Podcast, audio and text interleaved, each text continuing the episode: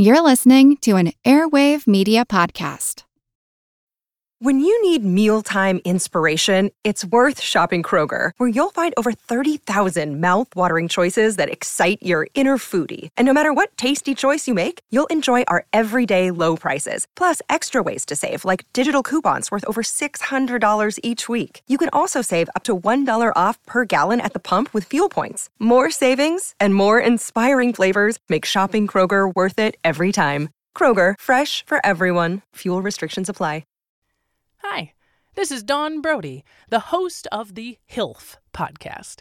And Katie and Nathan from Queens wanted me to tell you they use strong language. So if that's not your thing, this won't be the show for you. But if that is your thing, girl, come check me out. I'm a comedian with a history degree, and each episode of HILF features a new guest and a different history subject. From Frankenstein to Cleopatra, from Titanic to the Challenger disaster, I dig deep in the annals and stimulate. HILF, because history is a party and everyone is coming. Hi, this is Katie. And this is Nathan. And you're listening to Queen's Podcast, the show about badass women in history.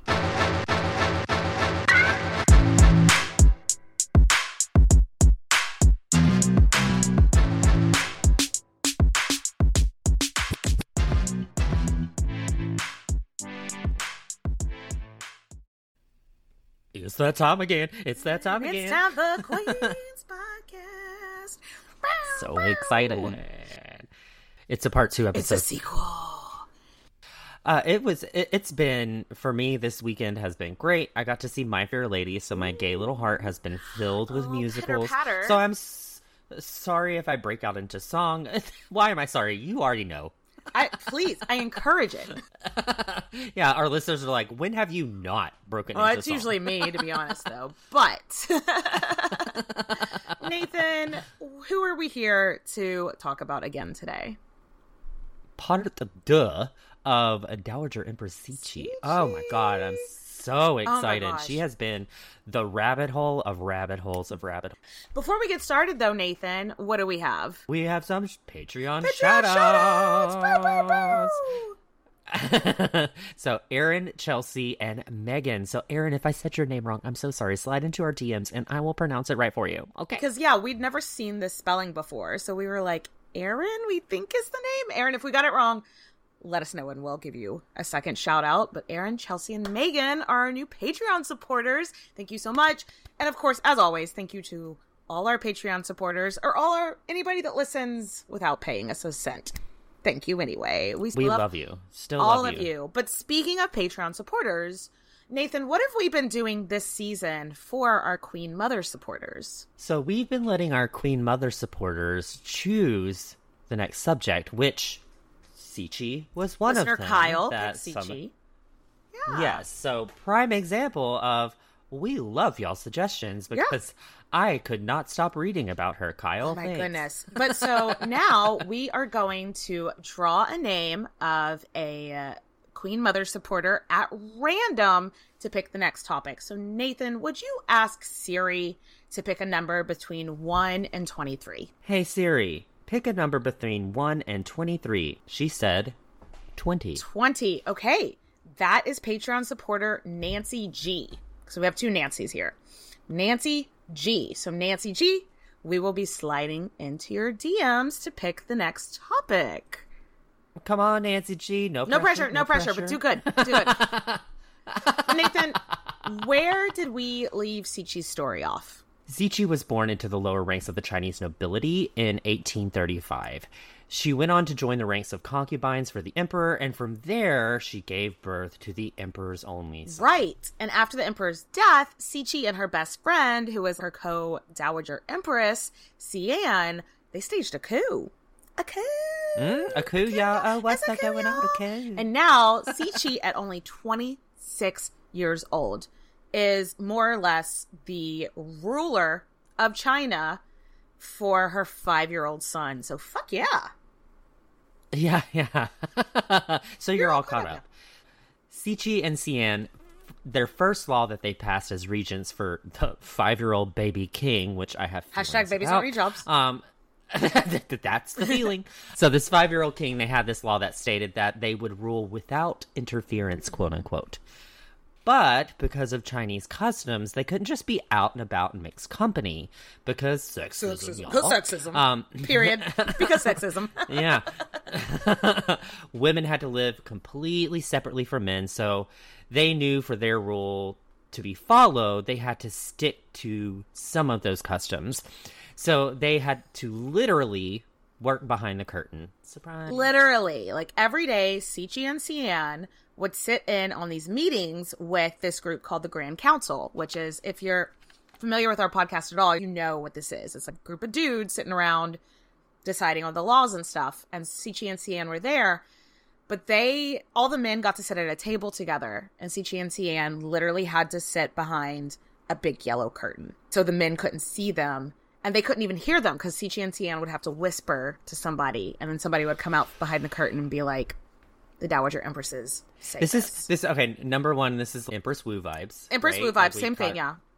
Same sort of thing, but also like Wizard of Oz. Don't pay Don't attention pay to the man behind the curtain Also, because it's not a man; it's, a woman. It's two layers, and they got bigger dicks than all y'all. But fun side note: Fun truth. That was just a good statement there. they got bigger and dicks. We're done. Oh, all y'all. Thank and you and good that's night.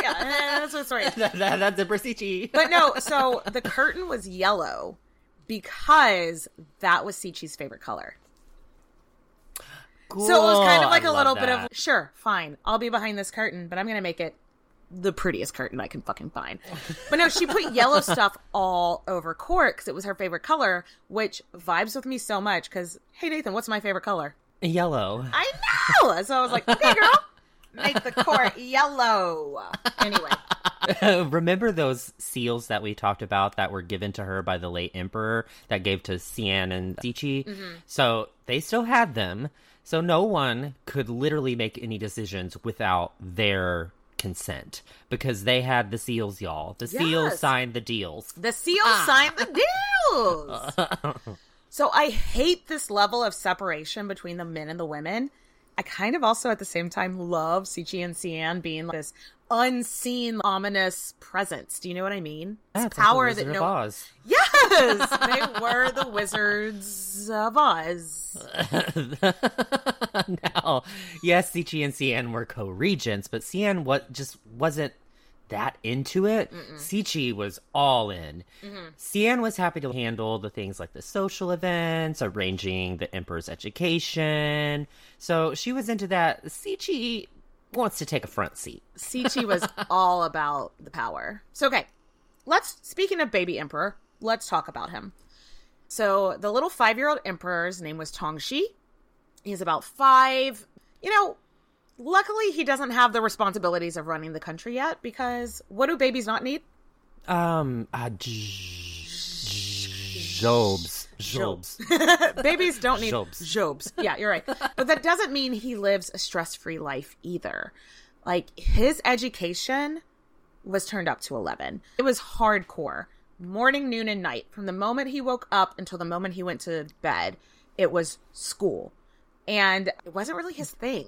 No, he like we've talked about people in the past that just love schoolwork. Margaret of Austria. Hey, hey, I'm a nerd. If someone's like, "Here's a book, read it and give me a book report," I'm like, it "Will do." Uh, But you know, baby Margaret Austria, Anne Boleyn, people like that. love so that. Not everybody's that minded, and that's that's okay. No. It takes all different kinds of people to run the world, you know. Yeah, Tongzhi just wasn't into it. He wasn't a good student. He would get overwhelmed by everything. It makes me think that maybe something else was going on with. There's thought that he might have been dyslexic or something. Which I mean, looking at Chinese language, that's hard enough to learn. Could you imagine with dyslexia? Right, Like, right. whoa, that one little floop went to a flop. Yeah. And so now it's a completely different word. you can't diagnose somebody from a hundred years later, but there are people that are like, maybe he had the learning disorder. Yeah, we just uh, know that he wasn't into school. he wasn't into school. So if you remember from episode one, Tongzhi's dad, the former emperor, wasn't a very good emperor either because he wanted to party more than he wanted to govern, and a lot of those traits are starting to show up in Tongzhi. And over time, Cixi and Tongzhi started to like butt heads because she was pissed off that he wasn't taking being an emperor more seriously. And he was pissed off that she wouldn't get off his fucking jock about it. You know what I mean? She was just so over overbearing. Um, yeah, but I feel like the overbearing, powerful mother with the do nothing son has been a steady thorough line. Catherine the. Great, Agrippina the Younger. Catherine de Medici. Yes. Like they keep going. You're not these- wrong. these over quote unquote overbearing mothers. I don't like that statement it, because Okay. it's kind of and it's misogyny because why is she overbearing Oh, well, because she wants a- her son to be successful? Well, Like, maybe if I called it overbearing parent, would that be better? Because Yeah, I mean, there's definitely been overbearing fathers in this show before. Yeah, true, true. But no, I it, Cixi would have killed for the type of education he got to get, basically. yeah, and so she's She would've- like, "Why are you so?" Why are you squandering this? Yes, exactly, exactly. Anyway, anyway, the early years of Cixi's rule were not easy. We've talked about this time in mm-hmm. Chinese history is chaotic as fuck.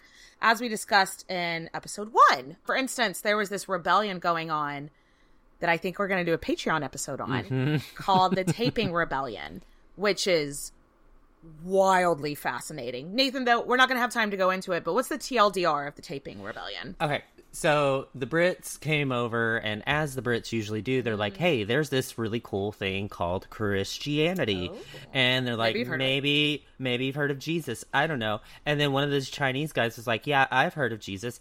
He's my brother." and you're like, "What?"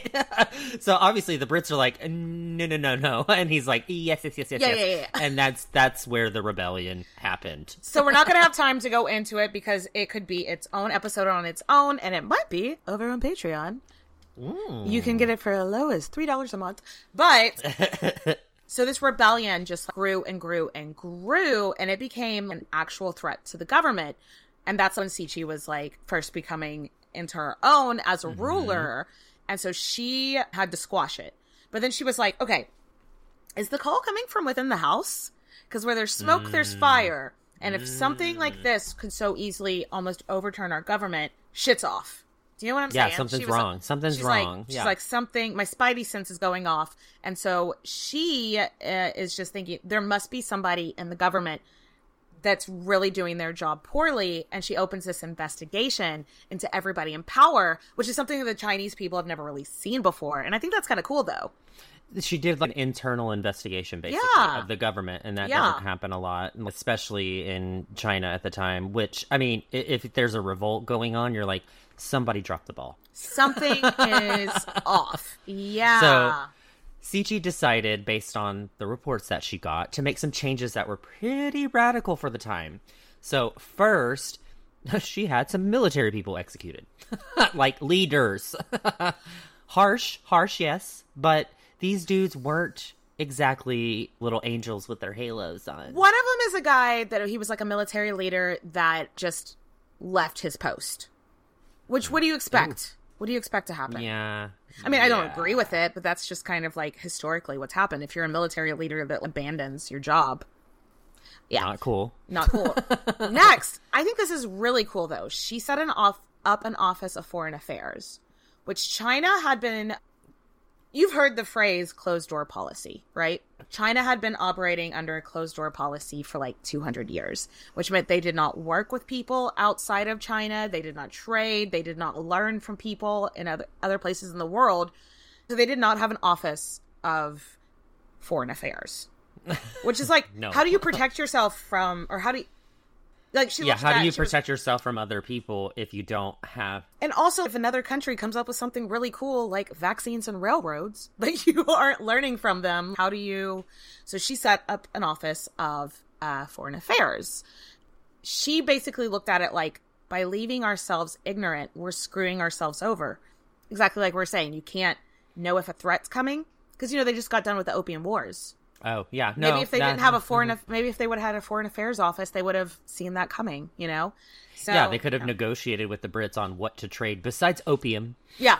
Maybe we can find out something else. Yeah. And I think that's really cool. And I think that did a huge service to China. Yeah.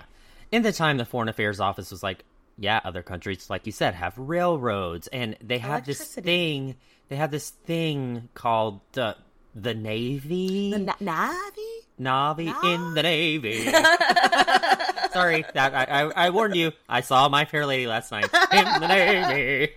Cixi's like, okay, let's get a navy, a get a Navi, and let's learn what these uh, oral roads are, railroads. um, which a lot of people were like, whoa, whoa, whoa, whoa, whoa, whoa, whoa. This is way too modern, way too quick. We're westernizing. Haven't we learned enough from this? And so they a get a little bit of yeah shell shock. huge pushback about becoming too westernized, which is so. In this whole thing, we're going to see westernized doesn't necessarily like it kind of feels like in this time in imperial China, western just means anything that's not Chinese. Do you know what I mm-hmm. mean? Like well, they had the closed door policy. Yeah, so yeah. They felt like any sort of influence was trying to change them. exactly. Modernizing China would be a priority for the rest of Cixi's life, which That's so cool. wasn't viewed as positive at the time, but in retrospect, we're like, thank you. yes, because I mean, the rest of the world had telegraphs, and they didn't have telegraph. You know, just like basic communication that the rest of the world had. And China is giant, yeah, no, it, huge. huge. So anyway, let's switch gears a little bit. Clank. That was me switching gears. Yeah. So let's introduce two new characters to Cixi's story. First is Prince Chun. Prince Chun is the brother of Prince Gong that we talked a lot Yes. about in the last episode. And he's also married to Cixi's sister, Wan Zhen. Prince Chun is a very, very high ranking dude, and he um he's getting a little bit too big for his britches, I'm not gonna lie. That's an understatement. Just Yeah. a little bit. Just a He's little bit. he's riding on that high horse. Hmm Uh, so now let's meet a very different character. Okay. This is a eunuch named An. Yeah. So you can Google what being a eunuch means. I did don't want to go into Don't Google it. it.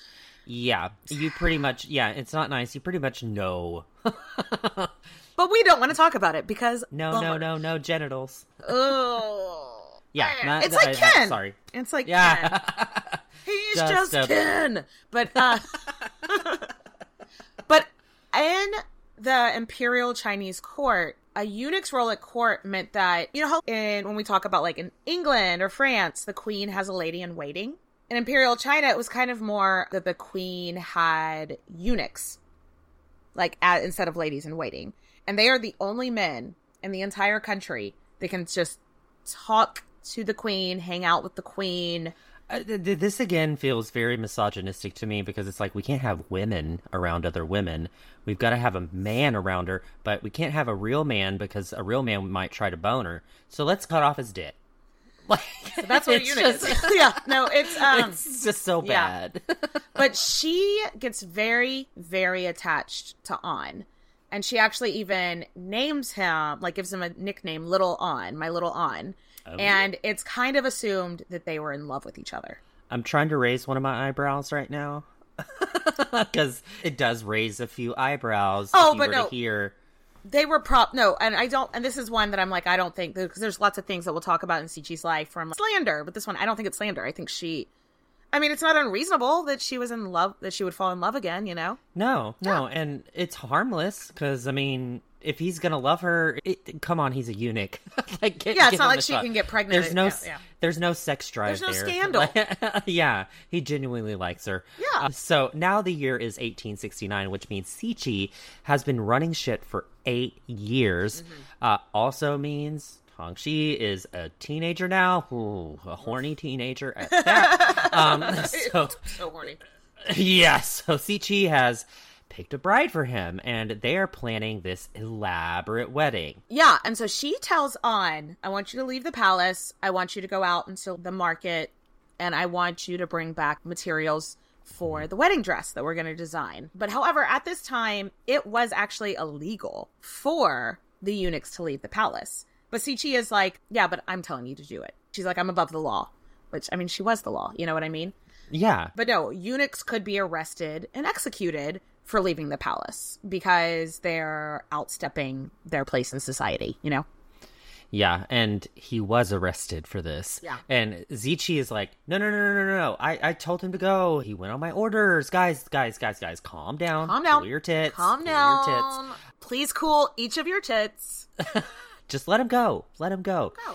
And it seems like she thought that was that, that that was going to happen. She gave the order, and she thought that was that. She's got the seals make the deals. the seals make the deals. I she gave the order, and she thought that was Mm-hmm. the end of the story. But meanwhile, this Prince Chun guy was like, I don't like how all of Cixi's friends think they're above the law. I don't like that this Mm. An guy. I don't like that she is one treating a eunuch like he's an advisor. Fragile dick energy. Fragile dick energy. He So- doesn't even have a penis and you're mad at him. like what? Well, that's the thing. He's like, I can't be close to the Empress like he can be. And he was mm-hmm. jealous. And he didn't like that this person from low birth, because Prince Chun is from, you know, the imperial family. He didn't like that this person from low birth was having these benefits that he didn't think that they mm-hmm. should have. He was just like, nope, the law is that if a eunuch breaks the law, they get executed. So let's execute this guy. Uh, so the story goes that while Cixi was at the opera thinking that An was being released from prison, Chun was secretly signing his execution papers. and An, along with a handful of other eunuchs, were executed. Cixi found out, and she. I mean, we know that the emperor, her baby daddy, died, but I don't think she was ever in love with him. So this is Mm-hmm. the first time in her story that we know for sure someone that she had an emotional connection to died because And- of and something only- she told them to She do. did. That was that is exactly what I was about to say. Is like literally, she felt guilty because she was like, I thought this was going to be okay. I sent him out to be safe. I thought that my orders would be enough, but they weren't because of Prince Gong's brother asshole. Prince move. Out Like, here having like a Yeah. an axe to grind with me. She went into such a dark place. She didn't allow Mm. music to be played at the court for like two months. Like she could not fucking cope. Yeah, but she had no choice. She eventually had to move on. Yeah. China's in the middle of a movement called the self strengthening movement, and she was kind of the driving force behind it. But I think she also knew that she was going to get back. And Prince Chun and his whole fucking family, the moment she had a chance, and that's what we call a villain origin story. villain origin story. So I think that's a good place to take a quick break. Dun dun dun. Dun, dun, dun. What'll happen? Don't Google it. This episode is brought to you by Shopify. Whether you're selling a little or a lot, Shopify helps you do your thing, however you cha-ching. From the launch your online shop stage, all the way to the we just hit a million orders stage. No matter what stage you're in, Shopify's there to help you grow. Sign up for a $1 per month trial period at shopify.com slash special offer, all lowercase. That's shopify.com slash special offer. Hello, everyone. Stakuyi here, And I'm Gabby. and we are the hosts of History of Everything, a podcast which you can probably guess by the name is, well, I mean, it's about everything. Do you want to know why people thought potatoes were evil and would give you syphilis? Are you curious about all the stories of the terrible and stupid ways that people have kicked the bucket over the years? Do you want to hear tales about all of the different badasses of history and the lives that they had brought to life? Well, if so, then look no further. History of Everything is just the right podcast for you. It's available on Spotify, Pandora, and anywhere else that you get your podcast from. Join us for some fun and just see how weird and wacky history can be. And we are back. Yay! Nathan, let's talk more about policy with this self strengthening movement that was going on in China. But also that I, I wish they named it something better because self strengthening movement doesn't really like roll off the tongue, you know? No, it does not. um, we've kind of already touched on that. Cixi was like, hey, let's see what countries in the West are doing, and let's do a little bit more of that. So this included up setting up schools, factories, telegraph lines, giving people education, which, yay! Uh, more ways to make money, more ways to communicate. This is all a good thing. We would like modern day, we're like, oh, they're modernizing. That's a good thing. But you have to remember how much China distrusted the quote unquote West. And again, the West was just still everything that wasn't China. Yeah. they still yeah. do. So her support of this movement to quote unquote westernized was viewed with like some bombastic side eye. You know what I mean? Like criminal mm. offensive side eye. Like I, I, I wish I could give bombastic side eye. like it was like suspicious. sis. Ooh. So, I don't know. I don't know. I don't know. Was this all like, uh, there's a lot of discussion around was Cixi like supporting these reforms and expansions for what we would consider the right reasons, quote unquote. Quote unquote. Yeah. Meaning, did she actually want to better the life of the Chinese? Or, I mean, still, was she interested in, like, the poor getting educated? Was she interested in, like, defending her people? Or was it to keep herself in power? Was it to make herself look good? Therefore, anybody that tried to get a rebellion would be like, oh, nope, she's got her shit poop in a group. She's got her poop in a group.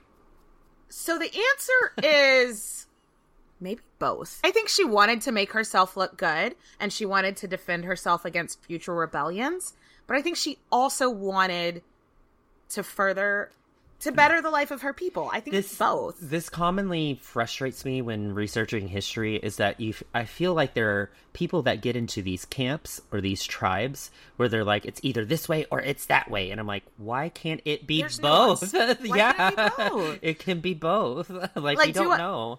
Cuz like she did so much to modernize China and like her haters now cuz she hasn't gone down in history as like a chill person. And her haters will look back and be like, "Oh, she only did that for self-preservation." And I'm like, "But if it had the same end result, is that a bad thing?" Is Do you know it a what I bad mean? thing? Yeah, no. Yeah. I absolutely know what you mean. Like, no, is it a bad thing? Yeah. Anyway, this movement has not gone down in history as a humanitarian issue. Mm. It's widely viewed as the Manchus just trying to strengthen their grip on power because they saw that power slipping. But even if intentions weren't great, if it still meant an easier or better life for the people, does it really fucking matter? Wow. Okay, so we do not have time for that existential crisis rabbit hole. Uh, because you know what? We got we got a wedding to throw. Yay! The year is 1872. Cixi is 37. Her son is about 16. Their relationship has not gotten any better. She resents him for not taking his role as emperor more seriously, and he resents her for uh, uh, just being a boss bitch. Like, tries to Being a boss bitch. Yes. Being a boss bitch. but regardless, everyone is putting on a happy face face for Tongzhi's wedding. And as a part of the wedding contract, it is stated that the regency would be dissolved one year after the wedding. So the couple was married, and a year later, it's time for Cixi to retire. Spoiler alert, it doesn't stick. Um,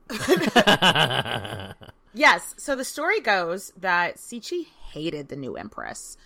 Not that the new empress Alut had done anything. She's just She a mother-in-law. Mother-in-law. Mother-in-law from hell is the way that they paint Cixi in this because Alut was like 13. She was an obedient, polite girl. But do you remember how Cixi, those regents in episode one, how she forced three of them to take their own oh, lives? yeah. One of those was Alut's grandfather. Ooh, ooh. An awkward situation. This is me like trying to tap dance out of this awkward situation. Side shuffle out of here, yeah. but no, so the story goes, which who knows if this is fucking true. The story goes the reason Cixi hated her so much, and I don't think Alut and Cixi actually had a difficult relationship. I think it's just history painting her bad. But they say that somebody was like, "Oh, you need to try to uh, to Alut." They were like, "Oh, you need to try to appease your mother-in-law more." And she goes, Alut goes, "I was crowned empress, and I walked through the front door." Cixi was concubine. She came in through the side door. Why should I change my tone? Honey. I don't think it happened, but if it did, sick fucking bird. Oh my gosh. If Can't- that happened, no wonder Cixi was like, I don't like you, girl. I don't think it happened because she was like 13. She would she would have been like deferential to her mother-in-law, but if it did happen, girl, girl. you don't talk about your mother-in-law like that. Don't call your mother-in-law a whore. How about how about not? I mean, but she was concubine. Con- Well, concubine. concubine. It's We see sex worker these days, Nathan. Okay, yeah. don't call your don't call your mother-in-law a sex worker. It doesn't matter. it doesn't matter the term. Just don't don't don't put your mother-in-law in that situation. We hope it didn't happen. So as we as agreed, Cixi and Cian stepped down the year after the wedding. And we can't really tell where Cixi went or if she stayed at court. Or did she retire to a different palace? We're not sure. she was living in the shade because she's a shady lady. She just never attended the council meetings. yeah, well, she was she was retired. But the thing is, Tongzhi sucked at being emperor. Hard, bad. He Babies so- don't need jobs. He's like 18 now, so I mean, but he's still, he he had a job as a baby and he's been spoiled rotten his entire life. He's so bad we, at it. We see this. I feel like we see this. Game of Thrones is another one. Joffrey. He Like, had a- it's the he- same sort of. He had a bit of a Joffrey moment, I'm not going to lie. The country was almost completely bankrupt after the two opium wars. But for whatever reason, Tongzhi decided that they needed to rebuild the summer palace. I get how that. it was I get that because that's the reason his dad died, right? His dad got so distraught, Got stressed out, yeah. That so that makes sense.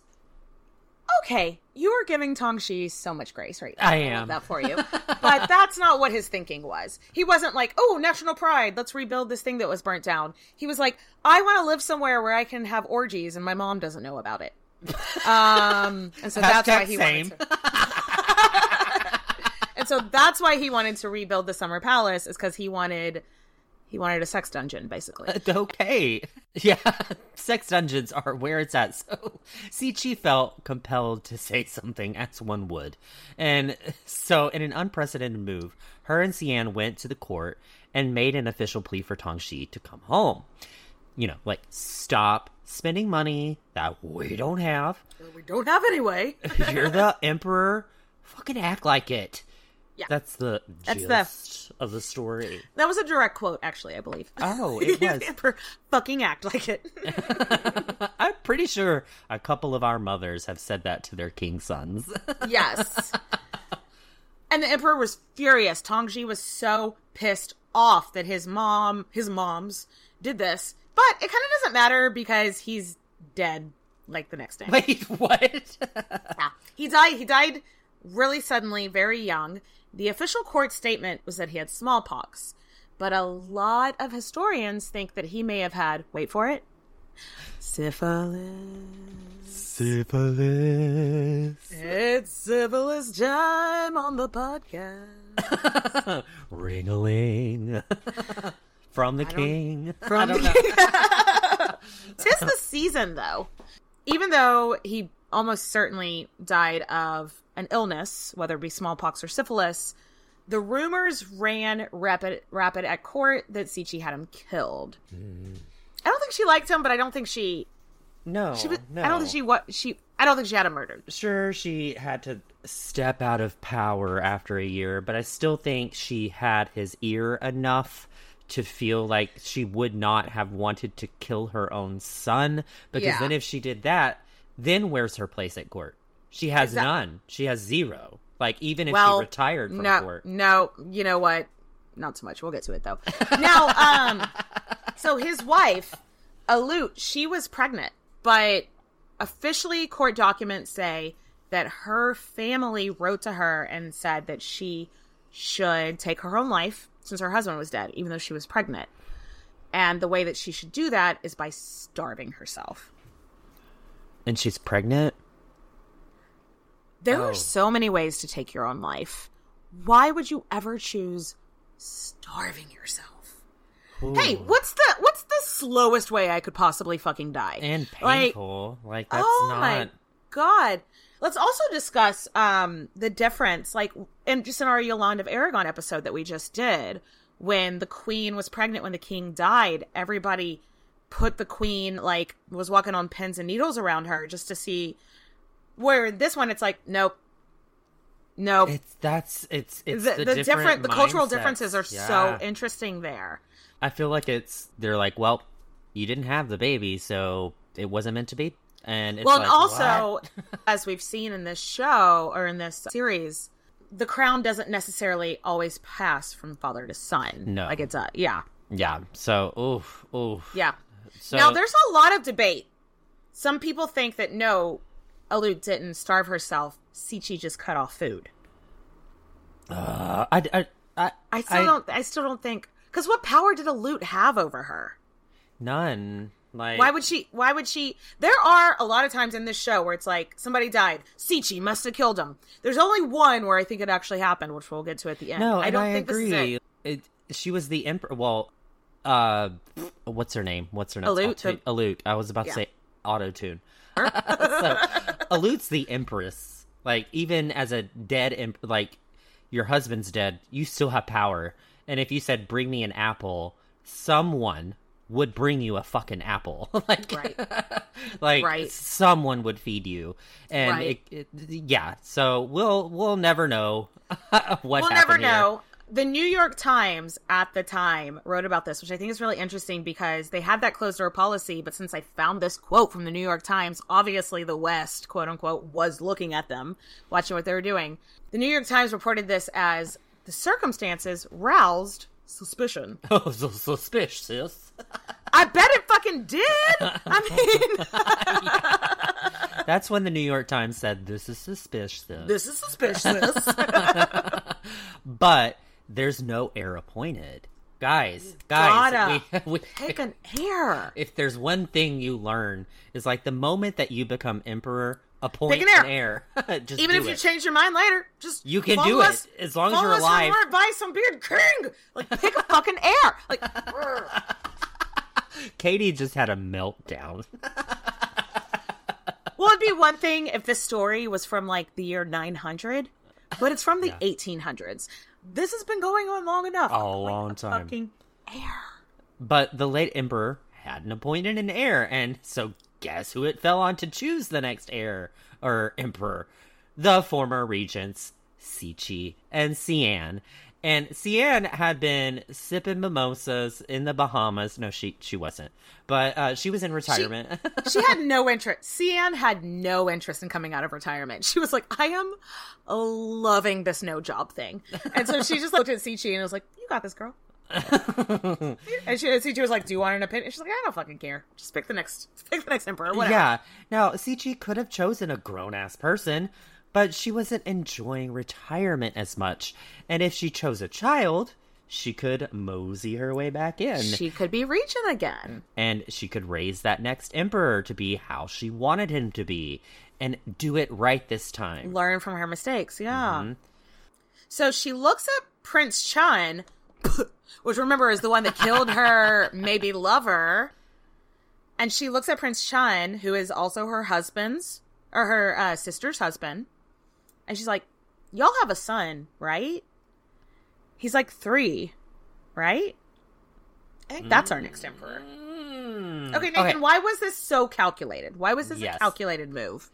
Because to our Western lens, um, Chun would be excited to have his son be the next emperor, right? Like Yeah. most most people be like, "Oh my god, you chose my son to be king! wow, thank you." But let's look at some context here. So Chun and his wife had lost four children.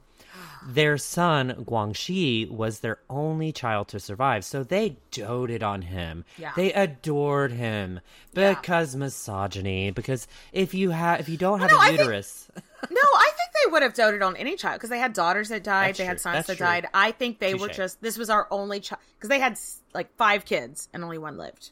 Mm-hmm. So we have no reference. We, I appreciate you jumping to misogyny because that's usually the answer. But in this one, I'm not sure if misogyny was necessarily the answer. I think it was just like it was our only kid that survived. In this case, so they they doted on this child, they adored him, and so they're taking she's taking their only child away from them. So it is a punishment there. And also, when an empress adopts a child, like we talked about with like the Roman Empire and shit like that, the biological parents lose all rights to the kid. They have no custodial rights. So they can't see them when they want to, and they have no they're completely at the they're now completely at Cixi's will if she treats that child poorly or not. Ooh. Right. And remember, Chun killed her best friend slash lover. So And and now it's like "Mm, I'm in control of your son by making him emperor. fuck around and find out. It is not a fuck around and find out situation any parent wants to be in. no, no. so now she not.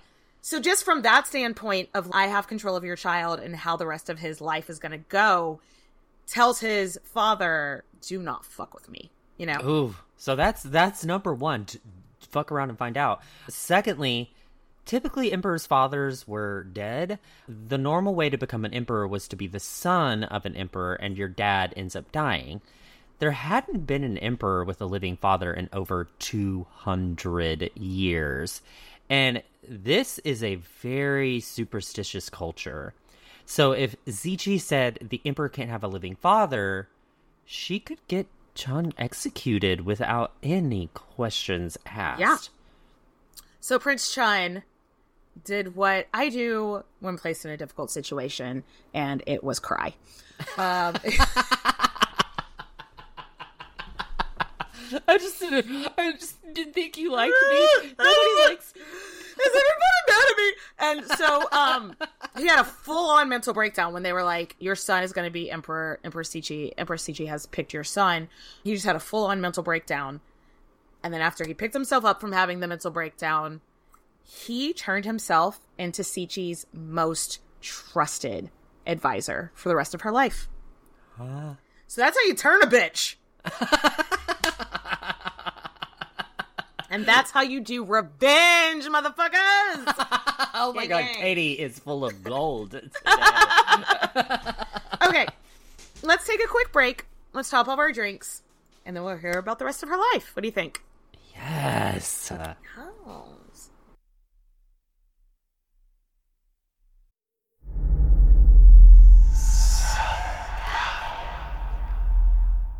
Hey y'all, spooky season is here.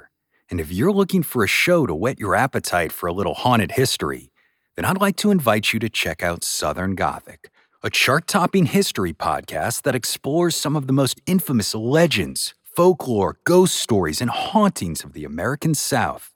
We've covered all sorts of stuff from the Bell Witch of Tennessee to the disappearance of the Confederate submarine, the H.L. Hunley.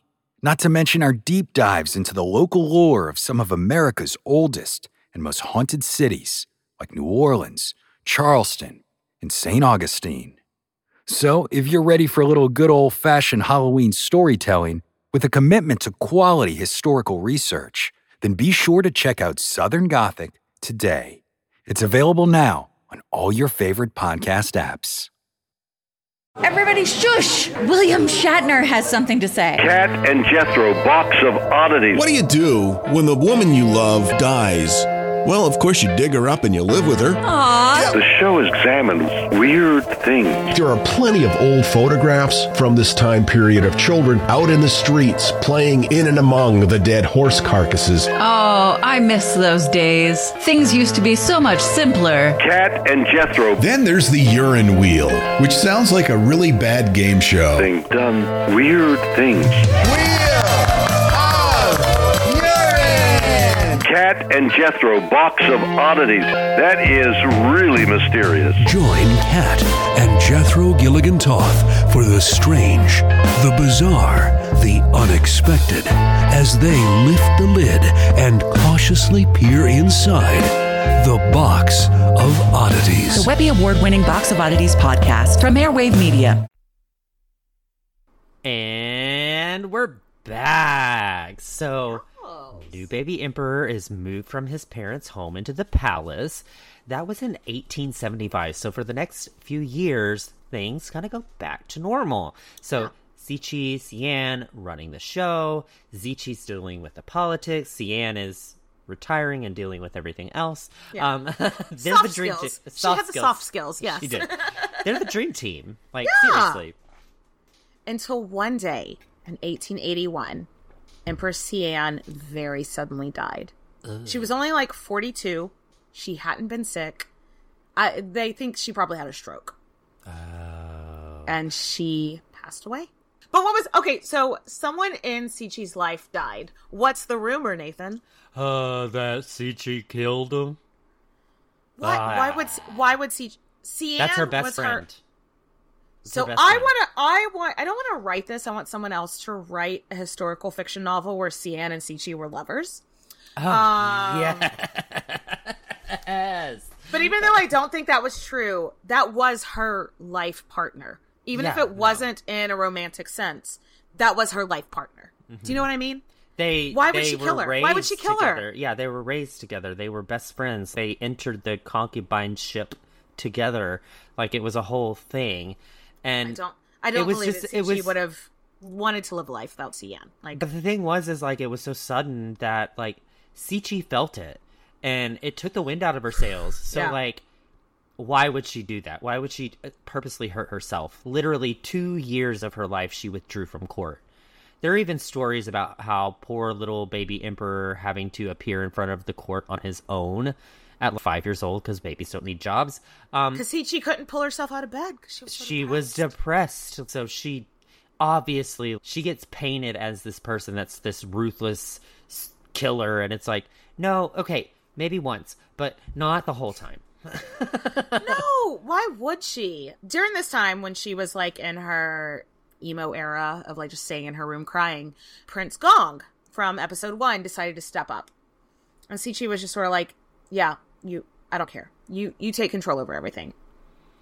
And Prince Gong, do you remember how he signed like that really shitty deal to end the opium wars? yeah hmm So this is that part two. He got China involved in something called the Sino French War, which we don't have time to really get into. China actually won the war, but when it came to signing the peace treaty, Prince Gong dropped the fucking ball. And China lost again.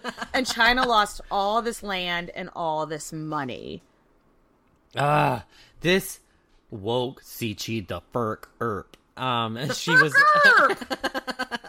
She's like, okay, depression to the curb. I have a low life who doesn't know what the hell he's doing, trying to run this country again. Remember, this is not Prince Gong. He d- he'd already done this before, and she Prince was just like, "Oh, fool me Ah. once, shame on you. Fool me twice, get the fuck out of being." it just it just the- makes me wonder, like, in these peace treaties, what was there wording that was confusing? I, I guess there had to have been to him. Like, Eh, how do you no. sign unless he's in bed with them? Like, that's no, the other oh, I thing. don't. I don't think. I don't think Prince Gong was in I bed with them. But I think. either.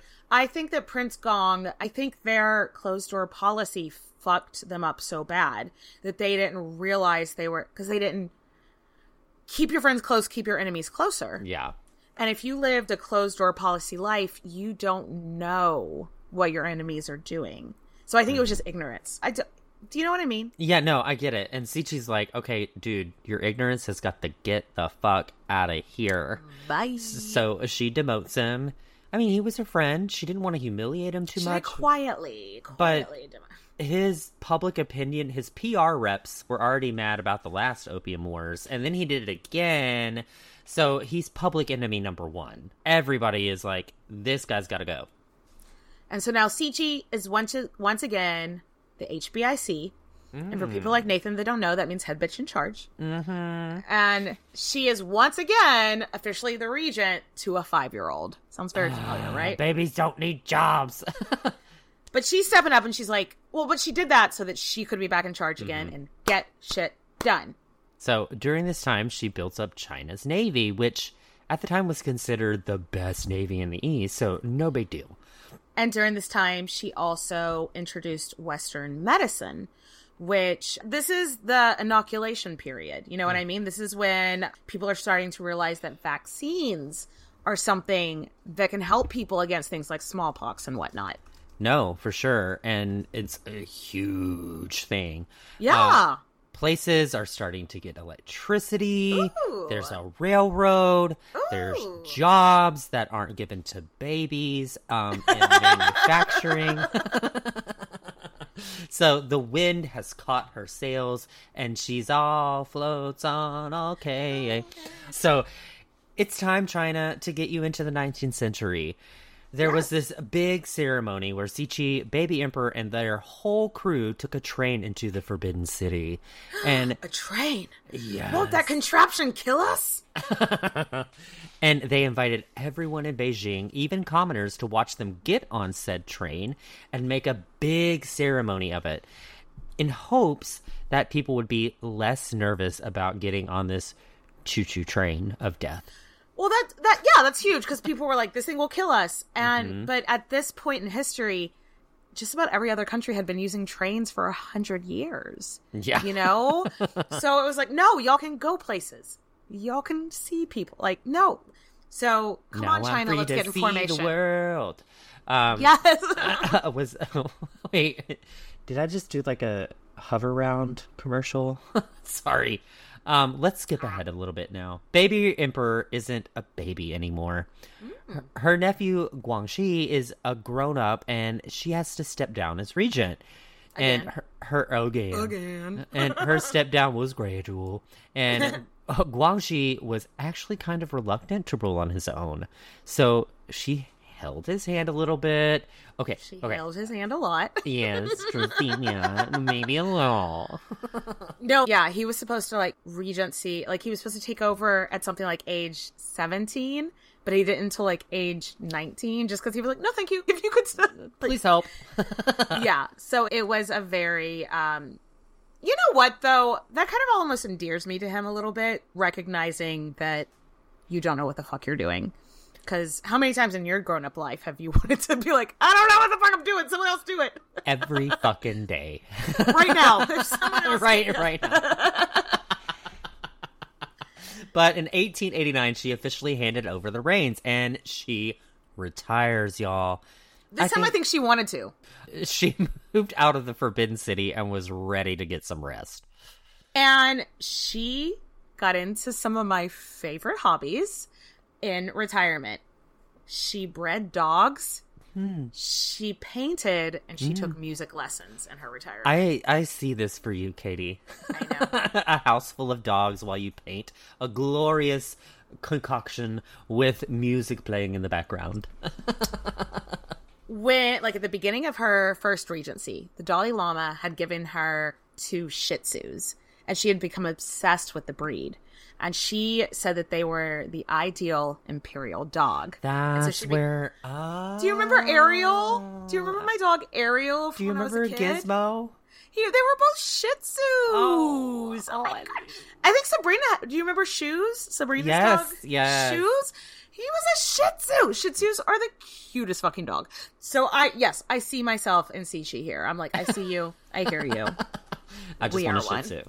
I just want a Shih Tzu. Now, she did use the money that wasn't supposed to go to use to build a really fancy retirement home for herself, um, which a lot of people will point to cite how crooked and evil she was. But, like, grand scheme of things, there are Big worse picture. things that she could have done. like, sorry, I want my retirement home to be kind of cool as shit. Um, point point to a single. I mean, point to look at controversial opinion. Look at King Charles throwing a huge over the top coronation while they're in a recession. You know, like that's not new. People have been doing that since the beginning of time. I don't think that mm-hmm. points to her being evil. That she No. wanted a she wanted a cush ass retirement. No. No. And then people are saying like like she murdered all these people when really all we know she definitely did was just spend One person, money. which we haven't gotten to yet. yeah, one person. She just spent too much money on her own retirement home, which is it cool? No. No. But, But is is that evil? No, that's not wrong. Like Yeah. I want to make sure I have a, a house full of shih tzus with violins and paint. Bitch, same. so, the emperor still really relied on her, though. And so he would come and see her like every other day and ask her advice on stuff. And so that she's legally not in charge anymore, there is still not a single reform that is made that doesn't get Cixi's sign of approval. Like she was, she was, she was once again running things from behind the curtain, basically. Mm-hmm. Mm-hmm. Okay.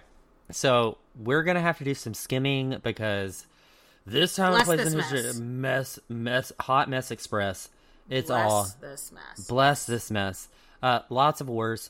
I think we even talked about this in our Empress Myeongseong. Um, like it's in this ta- same like Japan and China have Mhm. this war going on.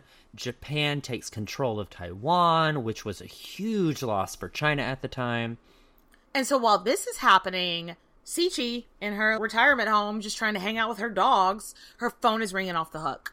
Like her texts are blowing up. And it's just like people freaking out, being like, What do we do? What do we do?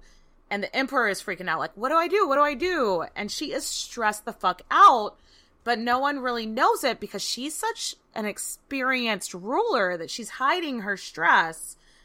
But meanwhile, Nathan, how's she dealing with that stress actually? Crying. Yeah, she's like like me and Prince mm. Chun crying all the time. steady panic attacks. She's physically ill all of the time. So this is a lot of pressure and she's ready to retire with her dogs and her paint and her music. I don't know why I got the Texas accent. music. and that was like such a that was like such a specifically Southeast Texan music. It had a whole other vowel in there. But no. She's experienced political clusterfuck, so she knows how to do she's like code switching. Like when she's in front mm-hmm. of the people, she's like acting like, "Oh, I know how to do this." But as soon as the people aren't around anymore, she's like convulsing because it's too much stress and she doesn't want to be doing it anymore. Ugh. Yeah. So, in response to this loss of Taiwan, Guangxu was like, okay, we need to make some reforms. We got to do radical reform. And from a modern day lens, I look at the reforms that he tried to put into place, and we're like, yes, yes to education, yes to equality, yes to whatever. But he wanted to do a hundred years worth of reforms in a hundred days. It wa- Okay. It was too fast, too furious. yeah. It's it's not like the Hundred Years of War. It's like the Hundred Days of Reform. And no, thank you. That's exactly what it, it's called, the Hundred Days of Reform. But it was it was it was, it, it was too much, you know. Ew, ew, ew, ew, ew, I mean, ew, ew. it was too much. So they're like modernizing everything. They're trading with the West. They're bringing Westerners in to tell us how to build infrastructure. He's like, okay, who has the best navy? England. England, come here and show us how to do navy. Ah, so we're sending our kids to school in France and Germany and Japan. They're adopting a constitutional monarchy. All this, all of this in just a hundred days. And look, I agree with all of the reforms, but I also it is it was too much. It was too much, too quick. Yeah. And Cixi was just like, whoa, whoa, whoa, whoa, whoa, whoa, whoa, whoa, whoa, whoa. And I think she agreed with all of these reforms too. Because remember, she had tried, she was trying to modernize China as well. But I think it was just, she was like, ugh, it's too much. Though, one thing, and we'll get to it right towards the end, the one of the last things she did before she died, the one thing that she latched onto is he was like, and we're alle- making foot binding illegally. And she was like, no, yeah, bet. Yeah, that one. That one. Yeah, let's make that illegal. Do you know what foot binding is? Don't yeah, Google it's, it. It's not great, but I think I think you can. Uh, it, it's not the proper way of bondage. Um, it is an improper way of bondage that was against the consent of all of the women at the time because it was very painful. No, like yeah, great. you were like when a when a girl was a baby, they would basically break their feet to make them as small as possible. Yeah. So some people will look at that though and be like, because that was not she was of the Manchu group, Mhm. and that was from the Han group, which were like the um majority, but the lower third majority or whatever. Um, and so people will be like, oh, you were trying to take away their culture, and I'm like, or maybe she just didn't. Like all these poor babies that didn't consent to it having their feet broken. You know? Like, it's anyway. just not a not a far stretch there. Anyway, that was the only thing in the all the things that he tried to pass in 100 days that she was like, let's keep that one. But I think she agreed with all of them, but it was just the speed at which he was going. Do you know Yeah, he was Yeah. Mm-hmm. manic in his decision. And so now it's time for coup part two. Coup part two. coup part two. Eh. and Y'all, the military. I'll bring the potato salad to the King part two. oh my god. Katie. So the the I'm gonna have to compose myself. If you could, that would be great. We've kind of got this show. I'm gonna to need you to Thank bring the potato salad to the coup part two. part two. I can't. Oh my god. So, who's the, military was still on Cixi's side, and everyone knew she was the one with the experience. the know-how yeah. And um we are having to leave so much out. If you're interested in learning more about this part please go to the links in our show notes because i've linked out to a bunch of really great resources because we are having to do some hard skimming on the 100 day war forums. But what you need to know is that poor baby guangxu he had to be put he had to be taken down and he was put into house arrest and now Cixi is regent Again. again And this, by all accounts, seemed to be bloodless. Bloodless like bloodless coup tar- part two. What do you do? Bloodless coup. Part two. um, I can't. Um, Guangxu didn't fight it, and he would still sometimes come to court and sit next to Cixi, and seems to be very fairly treated while he's in house arrest. But he's not in charge anymore. No, he's not making any more decisions. And honestly, I get the vibe that Guangxu was like, "Oh, good, good." yeah. um. So the year is 1898. Cixi is regent for the third time, and like she gets back to her throne, and they're like, "Here's the curtain," and she's like, "I'm not doing that curtain shit anymore." Yes. and she is hugely it was so di- like she was the first woman. Well i mean she's only like the second woman to ever rule but she's the first time to be like we're not doing that curtain shit. Get it out of here. We're not playing with that pretext anymore. I'm gonna rule from i'm gonna rule like a man would.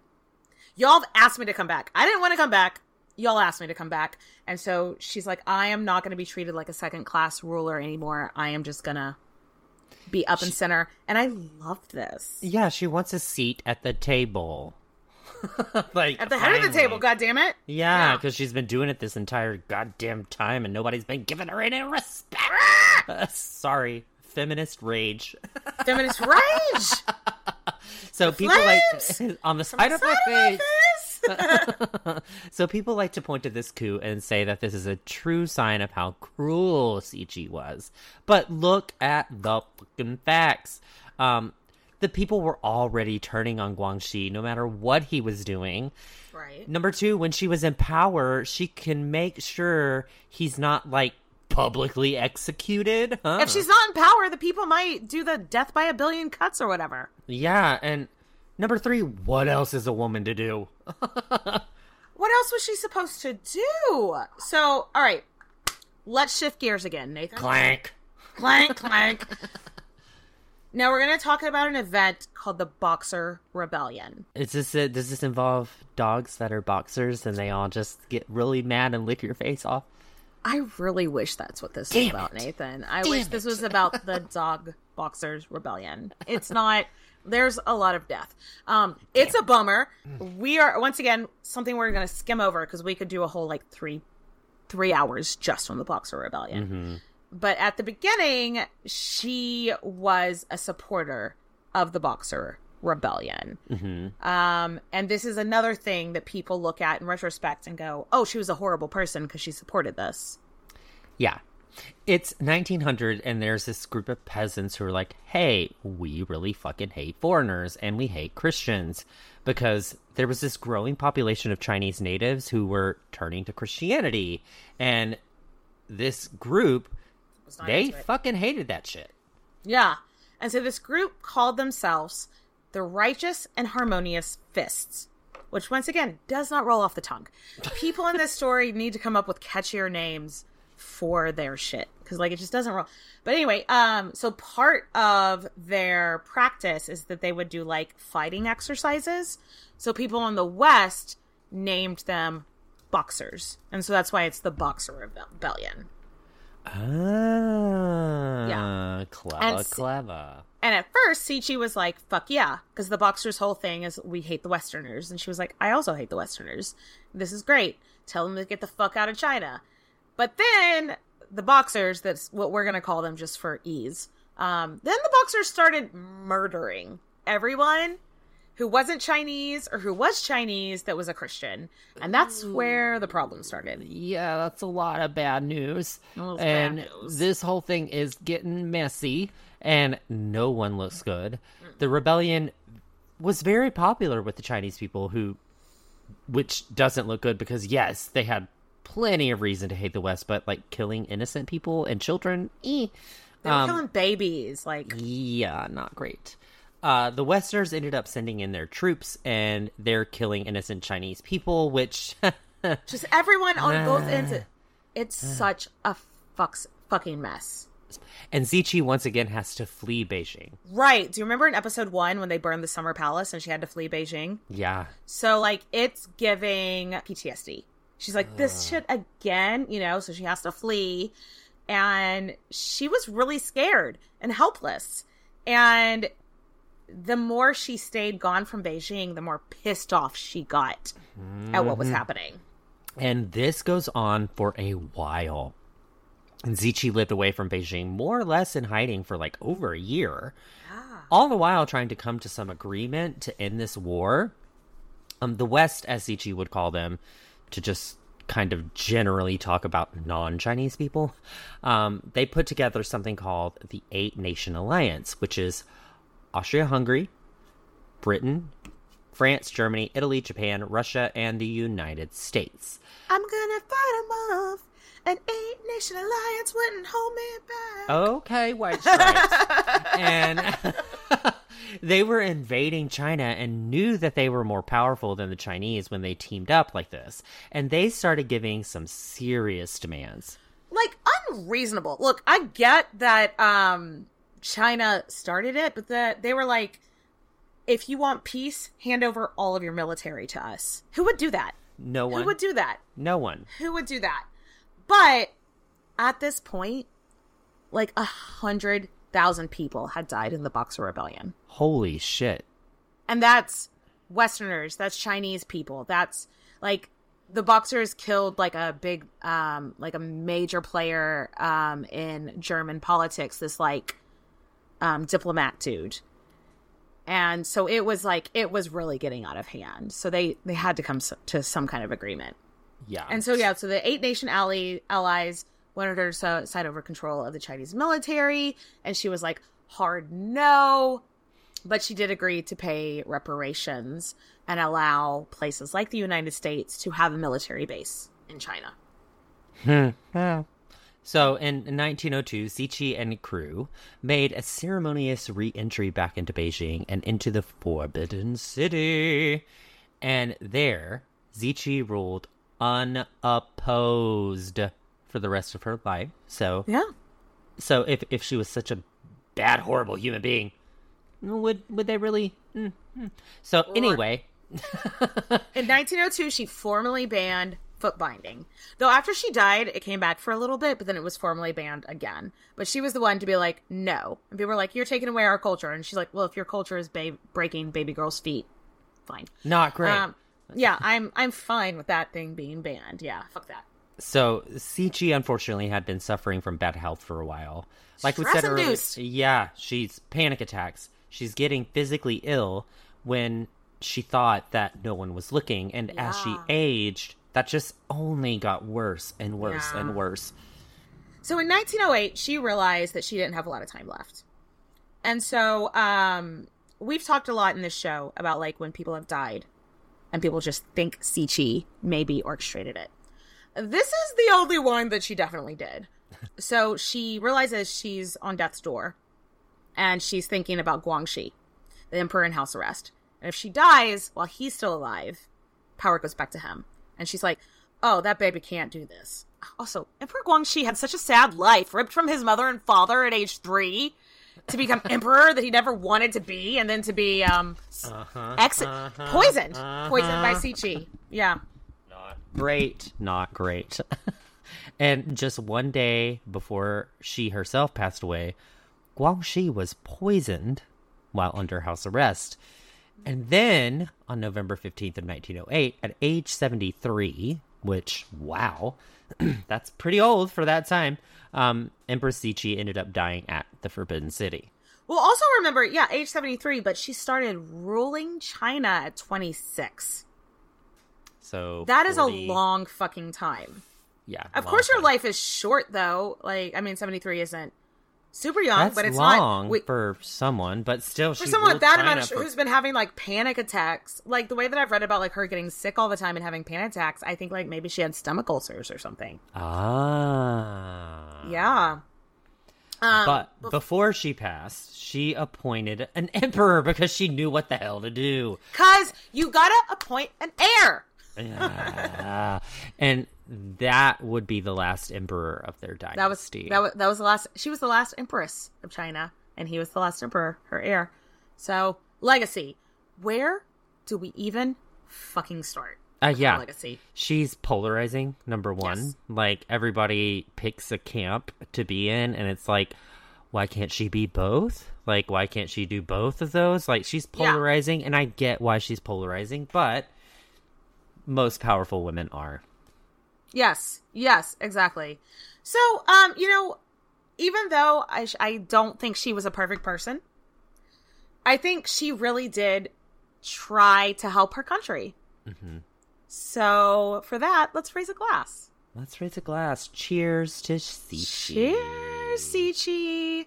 Oh, Nathan, this was so much fun. I can't wait to see what the next person, our next queen mother, picks. Y'all have so, many good suggestions. I can't. Because I have no idea. I have no idea what's coming next. I so. can't wait.